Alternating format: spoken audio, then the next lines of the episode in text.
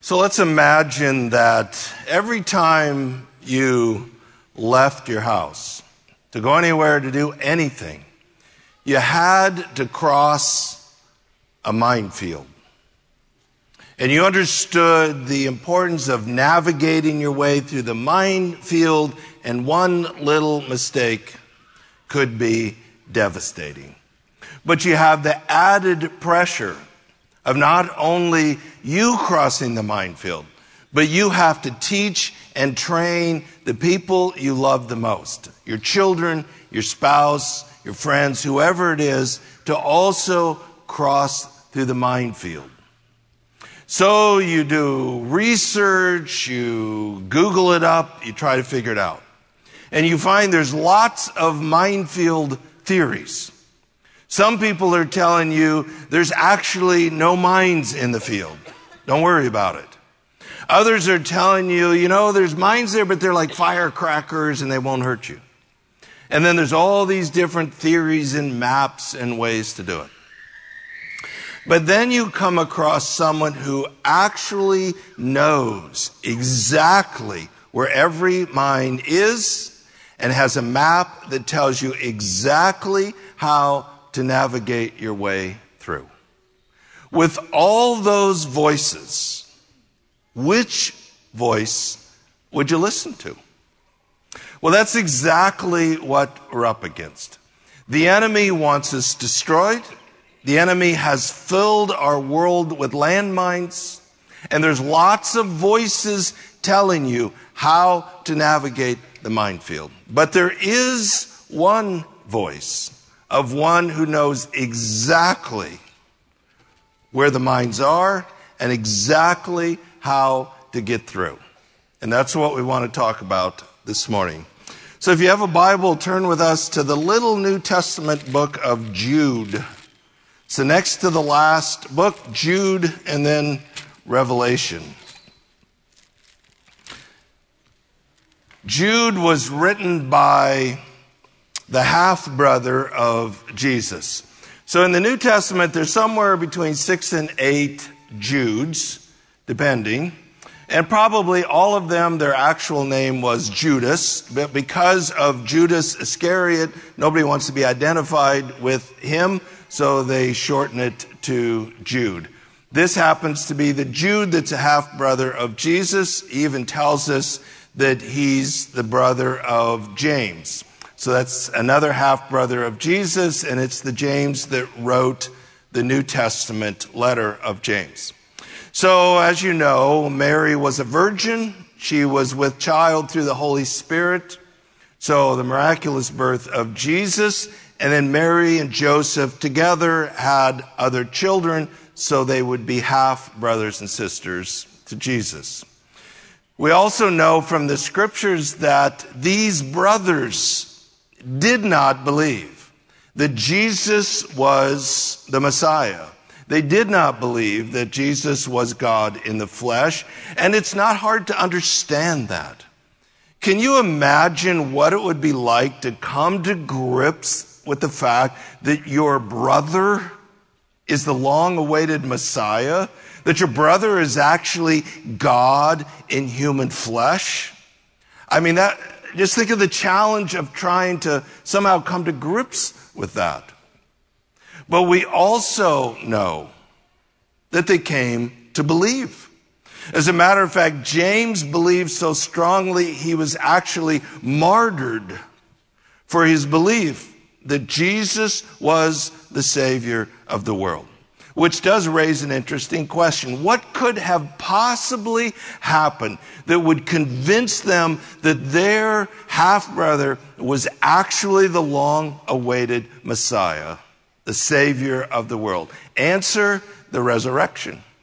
We're told it was because of the resurrection. It was so real. It was so powerful. It was so undeniable. Even Jesus' own siblings realized this is actually God in the flesh, the Savior of the world.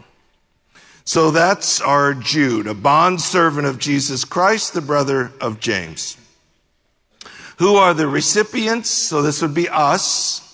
To those who are called, beloved in God the Father, and kept for Jesus Christ. So, three words to describe us. The first is called, sanctified, set apart, chosen, elected. Lots of terms for this. But basically, from Genesis to Revelation, there is this strange, wonderful, mysterious, confusing theology that God, in some way, for reasons we'll never really understand, chose you to be his child, to be part of his kingdom, to spend forever with you in paradise.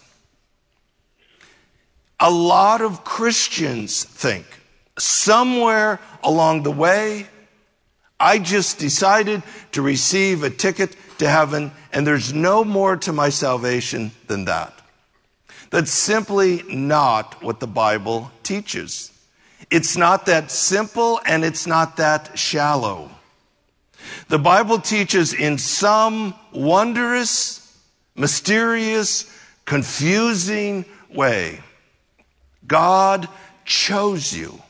He called you. He elected you. He set you apart to be his child because he wants you to be part of his kingdom. He wants to spend forever with you in paradise.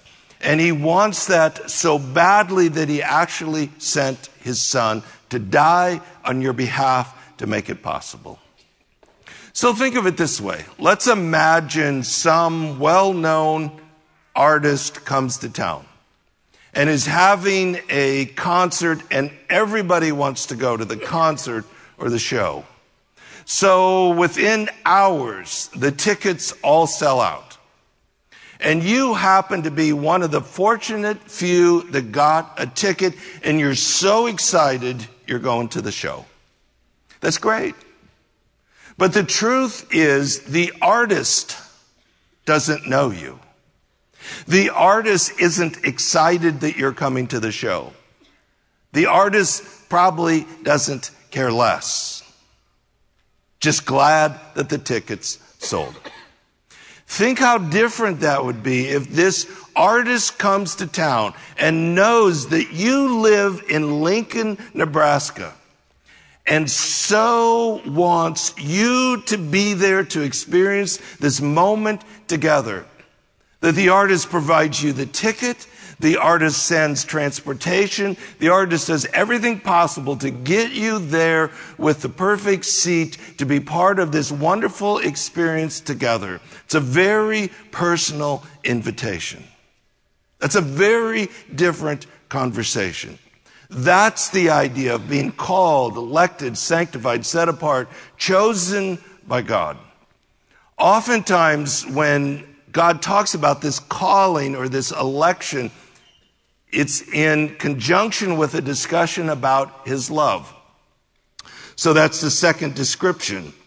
Those called beloved, loved by God.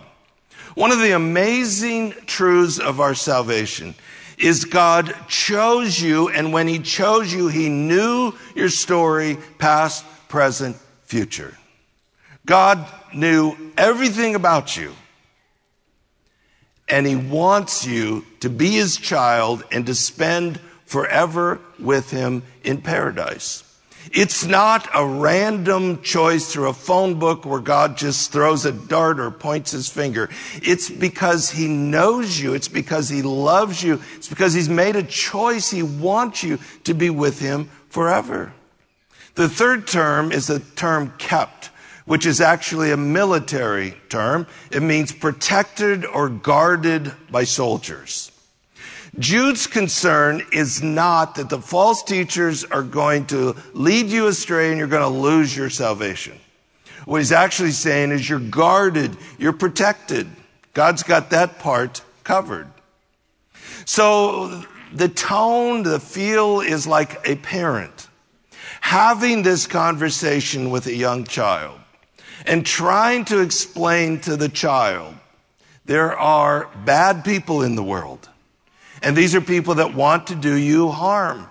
And so you can't Go with strangers. You can't get in somebody else's car. You know, all these conversations parents have with children because there's landmines out there and we have to teach them how to navigate the landmine, the minefield. If the child doesn't listen and harm comes to the child, the child doesn't cease to be my child, still my child, but the child goes through uh, pain and heartache that could have been avoidable. So that's the idea of the letter. We're God's child. He loves us. He's trying to protect us from unnecessary harm. That's the, that's the feel of it. He wants three things for us. Verse 2. May mercy and peace and love be multiplied to you. Multiplied carries the idea he wants you to experience more of his mercy, more of his peace, more of his love. So think of it this way. Honestly, how many times a week do you struggle with shame? Do you struggle with guilt? Do you struggle with with uh, kind of this feeling of despair and hopelessness. What I refer to as the dark room. How many times a week do you find yourself in the dark room? To which I would say, what are you doing in there? If you have trusted Christ as Savior, what are you doing in there? And the answer would be somebody lied to you. The liar, the deceiver got to you and you've believed it and that's what gets you in the dark room. Jude wants you to know the truth because it's the truth that sets you free. He wants you to experience more of God's peace. So how many times a week do you struggle with anxiety? Do you struggle with worry? Do you struggle with fear? If you knew the truth, it would set you free from that. So why do you struggle? Answer is because someone lied to you. The liars got to you and convinced you of things that aren't true. And that's what creates those negative emotions. Jude wants you to know the truth. That's what sets you free. The third one is God wants you to know more of his love. So honestly, do you feel loved today? Maybe you feel lonely. Maybe you feel unloved. Maybe you feel rejected. Maybe you feel discarded, marginalized, kicked to the curb, unwanted. To which I would say, why do you feel that? The answer is because the liar got to you and has lied to you and you've believed some things that aren't true, don't you understand how much God loves you? Don't you understand what it cost God to make it possible for you to spend forever with Him in paradise? Don't you understand that He cares about every little thing that happens in your life every single day? So this is the idea that when the liar gets to us and deceives us, we believe things that aren't true and has all kinds of negative effects in our lives. So he wants us to know the truth because the truth sets us free. Verse three, beloved, while I was making every effort to write to you about our common salvation, I felt the necessity, I was compelled to write to you appealing that you contend earnestly for the faith which was once for all handed down to the saints. So Jude says, I wanted to write you a nice letter that celebrates our wonderful salvation. But rather I felt the necessity, I was compelled by the Holy Spirit, we would say, to write and appeal to you. That word appeal is a military term. It's used to describe an officer rallying the troops right before it's time to go into battle. So it carries the idea of motivating and challenging and casting a vision. It's a little bit like a coach in the locker room right before the big game, only the stakes are so much higher. The general is trying to rally and motivate the troops because if we don't go in there with all we have, we're not going to come back home. So the idea of contend earnestly is a Greek word from which we get our English word agonize. It's an athletic term. We use to describe a wrestler or a runner agonizing in order to win. So imagine a runner coming down the home stretch and giving every last bit of energy, agonizing all the way to the finish line. So he says, I wanted to write you a nice letter about our salvation, but was compelled to appeal to you, to motivate, to challenge you, to agonize for the faith. Now, we don't typically use this language but this is common in the New Testament that when you see what's called the definite article, the the in front of faith, the faith, it's typically a reference to a creed or a body of doctrine, the faith that defines us. Our doctrinal statement, this creed, and this language is creedal that is passed down from generation to generation. Now, in Jude's time, they did not have the completed New Testament. We would simply say today, the reliable, inspired, authoritative Word of God. That's what we're agony, agonizing for. That's what we're, we're contending earnestly for. What's the concern? Verse 4. For certain persons have crept in unnoticed. So this language here is really important. This is not talking about the secular world. It's not talking about all the lies and deception in the secular world. They're not creeping around unnoticed. It's pretty blatant. It's pretty obvious. This is talk about someone who's creeping. Literally, it means to slip in the back door unnoticed. So stop and think about this. This is someone who looks like a Christian. This is someone who sounds like a Christian. This is someone who smells like a Christian. That's how they're going unnoticed. They're creeping in this back door and no one notices. So what are they doing? They creep in unnoticed. Those who were long beforehand marked out for this condemnation. Just meaning the prophets warned us this would happen. He refers to them then as ungodly persons. Literally, the word means without God. So these are not Christians. These are not actual believers. This isn't someone who just has a messed up theology or is confused or needs to be taught. When you creep in, you're intentionally sneaking in. Your intent is to go unnoticed with the desire to lead people astray. Ungodly persons, and what do they do? Who turn the grace of our God into licentiousness. Uh, basically, we would say license, meaning there is a minimalizing or dismissing of the concept of sin. License just means sin is no big deal. Don't worry about it. So this happens a couple of different ways.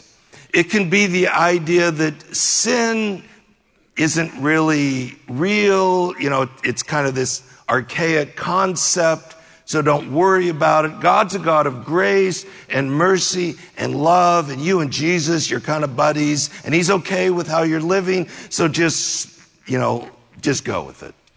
The other would be, well, sin is still sin. I mean, technically. But because God's a God of grace and mercy, you sin tonight, get forgiveness in the morning, no harm, no foul. So that's usually what's meant by the idea that grace becomes this license to sin. So we have to be really careful with the language here. Because the legalist believes if you talk too much about grace, it leads to a license to sin. You hear people talk about this all the time.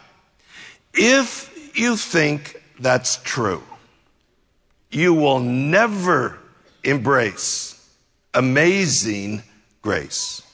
You will never get beyond ordinary grace. Because for you, the risk of amazing grace is too high. Because theologically, you've misunderstood something. Grace is the gateway into the life of the Spirit. To say too much grace is the equivalent of saying you're too filled with the Spirit. You know, I'm really concerned about you. You're just too filled with the Spirit. I mean, what sense does that make? Paul anticipates this objection in Galatians chapter 2. And he actually says, if you say grace turns into a license to sin, then you're making Jesus a promoter of sin. And he answers that by saying, absolutely not. So what the text is saying is these false teachers that creep in unnoticed turn grace into a license to sin. In other words, they twist it into something it actually isn't. So again, think through this. We're talking about someone who is slipping in the back door. They're creeping in on purpose. They're seeking to go unnoticed. They're not going to deny the scriptures. They're not going to say things that are obviously untrue. But what they do is they begin to turn and twist our theology to mean something it doesn't actually mean. So they turn the grace of God into a license to sin. The second thing he identifies and deny our only master and Lord Jesus Christ. So because he says only master and Lord, both of those are reference to Jesus. Maybe part of the issue is this idea that all roads lead to God, that Jesus isn't the one and only way to God, which of course would be a popular belief today. Even though Jesus said, I am the way, the truth, and the life. No one comes to the Father but through me. So perhaps the false teachers were denying that. The idea of master and Lord is the idea that, you know, Jesus isn't really in charge. He's not the master. I'm not the slave. I mean, we're buddies. And because we're buddies, he's kind of okay with my sin. And because he's a God of grace and mercy, it's not that big a deal. I think there's lots of Christians that live lifestyles that are offensive to God and they've convinced themselves it's okay. Hey, Jesus and me, we're buddies. We get along fine. He's okay with this. It's the whole grace and mercy bit. That's what he's talking about. So a lot of scholars think this idea of denying our master and Lord is a denial of the return of Christ and the judgment of Christ. And they get that because Second Peter and Jude are very similar. There's certain places where they're virtually identical. And a big problem that Peter's dealing with is a denial in the return of Christ and the judgment of Christ. So they may be dealing with the same false teaching. So think about what he's just said. The ungodly, those who are without God, are those who have determined to be their own God. He's told them grace is a license to sin. You decide what's right and wrong. And ultimately, Jesus is not coming back to judge you. Don't worry about it. Now, does that sound familiar? Genesis chapter 3. There's a serpent that creeps in unnoticed. And what does he say? You can be your own God. You don't have to surrender to God as God. You can be God, ungodly. He says, you know, you can decide what's right and wrong. a license to sin. You surely will not die. God's just trying to scare you. There aren't real consequences. It's the same three lies. The enemy's crafty, but he's not terribly creative. It's been the same three lies for thousands of years because they're highly effective. So what this person says is, hey, there's not really any landmines out there. God's just trying to scare you. Don't worry about it. Or yet there's landmines, but they're kind of like little fireworks. If you hit one, no big deal, no harm, no foul. So here's the question. How do these voices come into our lives and influence us. The language creep in the back door kind of has this imagery of a building. They're sneaking in the door. So they're here somewhere this morning. You know, where, where are they? Look around you. But that's not really the language. We're not talking about a building. We're talking more about Christianity, if you think of it under the umbrella and infiltrating Christianity unnoticed. They look like, sound like, smell like Christians, but they're actually leading people astray. So in the ancient world, in Jude's time, before there was electricity, before there was the internet, before there was the printing press, just think about it. The only way this happened was literally someone physically talking to someone else, influencing others astray. It could have been literally infiltrating the group. But think how much that has changed over the years. How do these voices get to us today? Well, they get to us through the radio, they get to us through the television, they get to us through movies, they get to us through the internet, they get to us through books, they get to us through podcasts, they get to us a hundred different ways. And seek to convince us that something's true that isn't actually true. They're convincing us there's no real mines in the field, or what mines are there are not really of any concern. So think of it this way. If your desire as a Christian is to live your life the way you want to live it, I don't want Jesus to be my master and Lord. I don't want him telling me what to do. He's my buddy. He's my pal. We get along fine. And so you're determined to live the way you want to live. And you're determined to find someone who claims to be a preacher or some church that will tell you that's okay. If that's what you want, you can find that. You can twist the Bible and make it mean anything you want it to mean.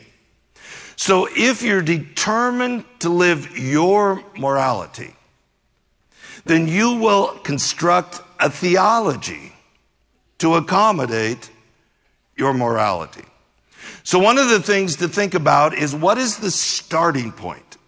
Is the starting point, I want this to be true. I want to believe this. I, I, I want to live this way. Therefore, I'm going to Google it up and I'm going to find a preacher. I'm going to find a church. I'm going to find somebody that will tell me it's okay for me as a Christian. If that's what you want, you can find that.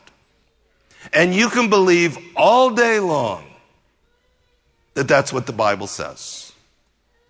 But that doesn't change the truth that the landmines are there and they're real and they will do serious damage when you hit them.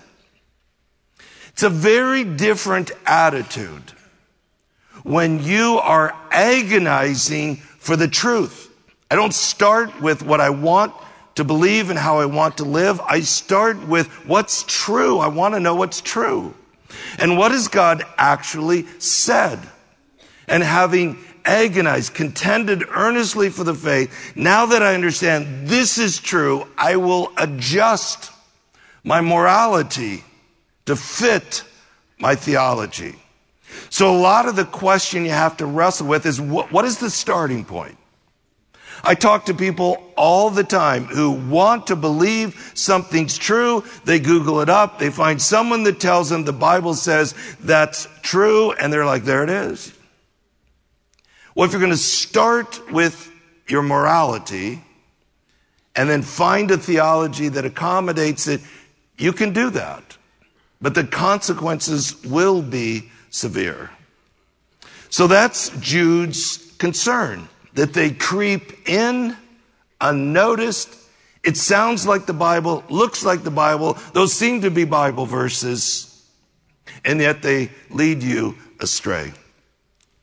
Verses 5, 6, and 7 are just three quick illustrations of times in history where God responded to rebellion, where God responded to sin.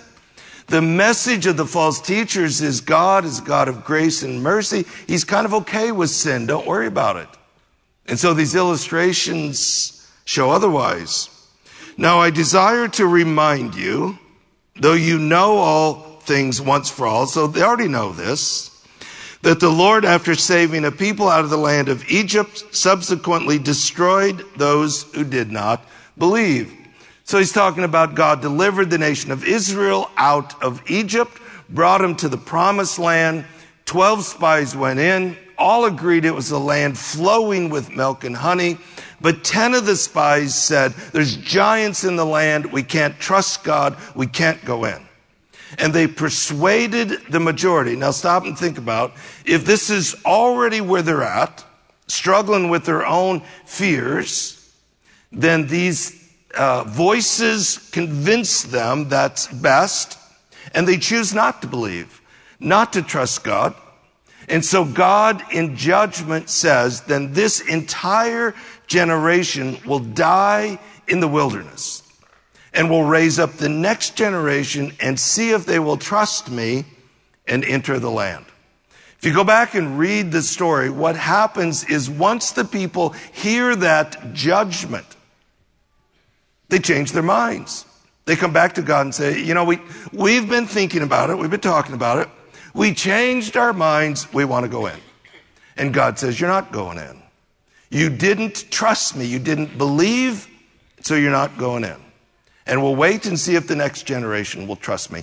The point is God takes that rebellion, that disbelief seriously. He's not just shrugging it off as no big deal.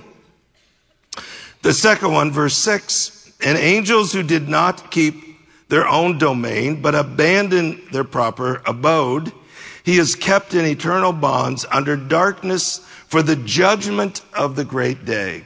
Now, some people think this is referring to Genesis 6 and this idea that angels had sex with women and produced this strange offspring, and that's what he's referring to. First of all, that interpretation of Genesis 6 has lots of problems, and then to, it's quite a stretch to think that's what this is talking about. So the most obvious is that angels rebelled. They left their proper place. They wanted to be like God. One third of the angels fell, and God judged them. Again, the point is simple. When there's rebellion, when people choose not to believe, God doesn't just shrug his shoulders and say, oh, that's all right you know, whatever you want. But he's serious about sin and he's serious about uh, truth. The third one, verse 7 just as Sodom and Gomorrah and the cities around them, since they in the same way as these indulged in gross immorality, that would be sexual sin, and went after strange flesh. This is the same as in the book of Proverbs. Remember, we had the strange woman, and that is simply any sexual experience outside of God's intended plan and purpose. So any sexual experience outside of a man and a woman in a one flesh, lifelong marriage relationship is strange.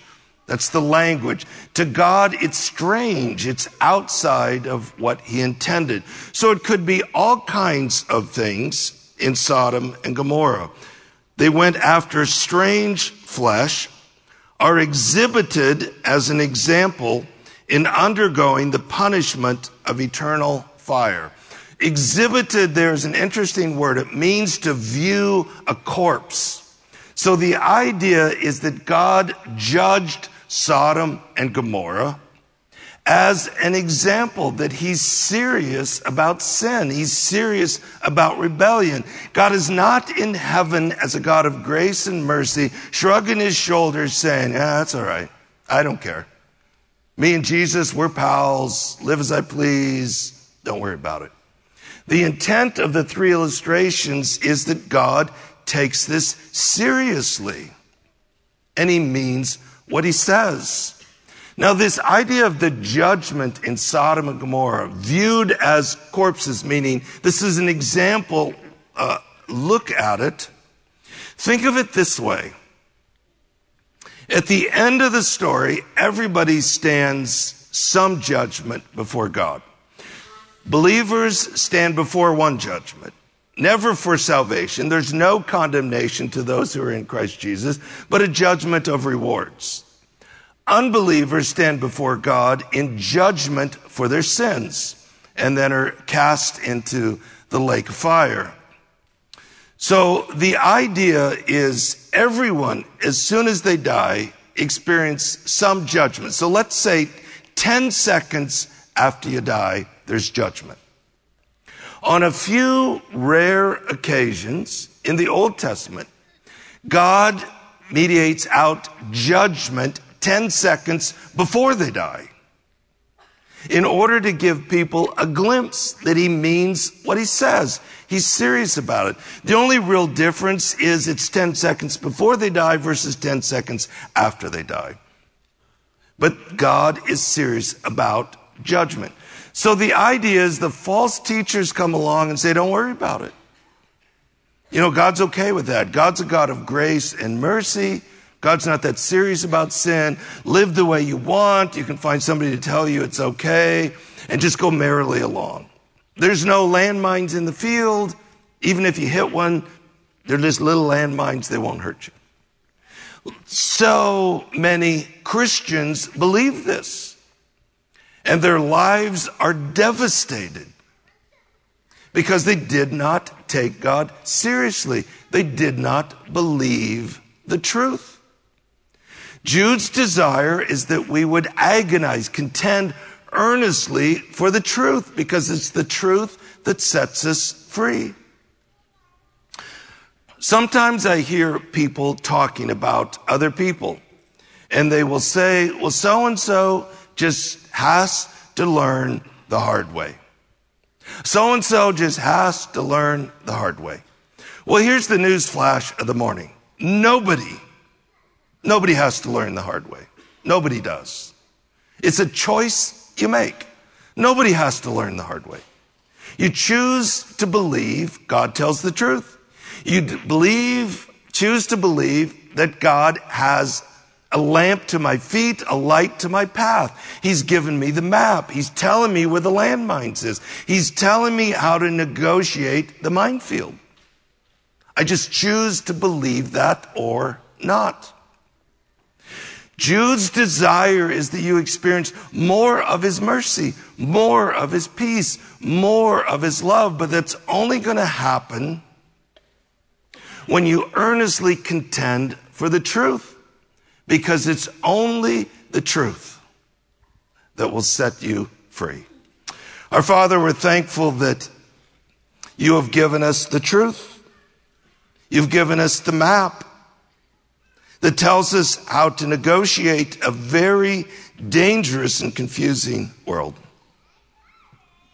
Lord, help us not to look for truth that's just simply what we want to hear. Lord, help us to look for truth that is true, that we might change and adjust our beliefs and our behaviors to live and surrender to your truth. because that's ultimately what sets us free to live. Lord, this we pray in Jesus' name. Amen.